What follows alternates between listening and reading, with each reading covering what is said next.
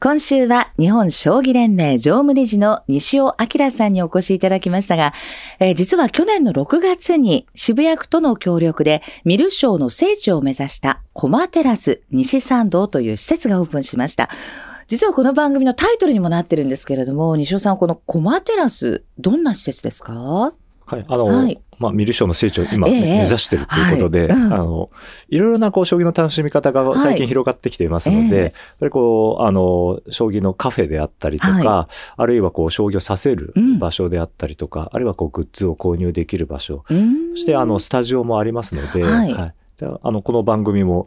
いつか、はい、あの、そこのスタジオで撮れるといいななんてちょっと、えー、思いつつ、はい、今考えております。ありがとうございます。教室とかイベントなども行われているということですから、ぜひこちらの方にもね、えー、たくさんの方、足を運んでいただきたいと思います。えー、西尾先生の授業とってもわかりやすくて勉強になりました。ありがとうございます。初回で緊張していたんですけれども、ちょっと将棋と距離が縮まったかなという感じがしております。あの、連盟の理事として今後の、えー、構想や展望などございましたらお願いいたします。はい。あの、将棋連盟も、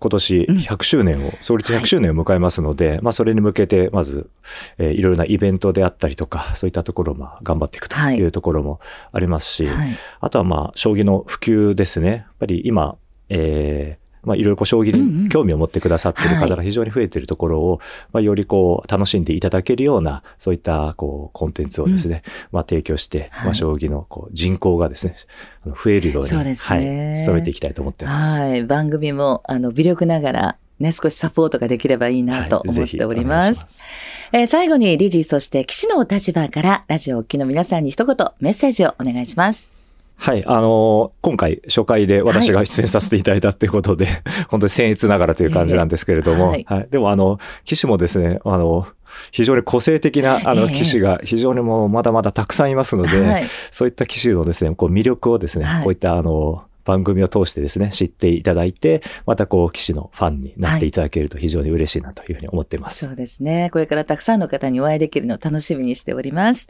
本日は日本将棋連盟常務理事の西尾明さんをお迎えしてお届けしました。どうもありがとうございました。ありがとうございました。日本将棋連盟からのお知らせです。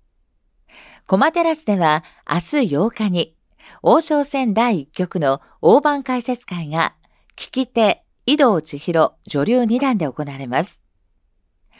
第2局、3局も大盤解説会が予定されているので、コマテラスの X ホームページをチェックしてみてください。その他、ホールでは、将棋教室、将棋体験ができる催しもありますので、たくさんの方に足を運んでいただければ嬉しいです。なお、毎週火曜日は休館日ですのでお気をつけください。お送りしてきました、コマテラスへようこそ。いかがでしたでしょうか？初回の今日は、将棋初心者の私が日頃疑問に思っていたことをマンツーマンで教えていただきました。恥ずかしながら将棋盤のマス目の数と駒の数をやっと認識した私ですが、これからはゲストの皆さんに将棋の奥深さや魅力、たっぷり伺っていきたいと思っています。頭脳の格闘技、将棋。リスナーの皆さんに少しでも興味を持っていただけたら嬉しいです。番組では皆さんからの感想や質問などお待ちしています。アドレスは、将棋アットマーク、ミュージックバード .co.jp shogi アットマーク、ミュージックバード .co.jp です。ぜひお寄せください。さて、来週は佐藤天彦九段、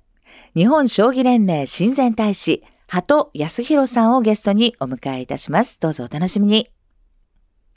今週はこの辺で、コマテラスへようこそ。お相手は岡野美和子でした。それではまた来週。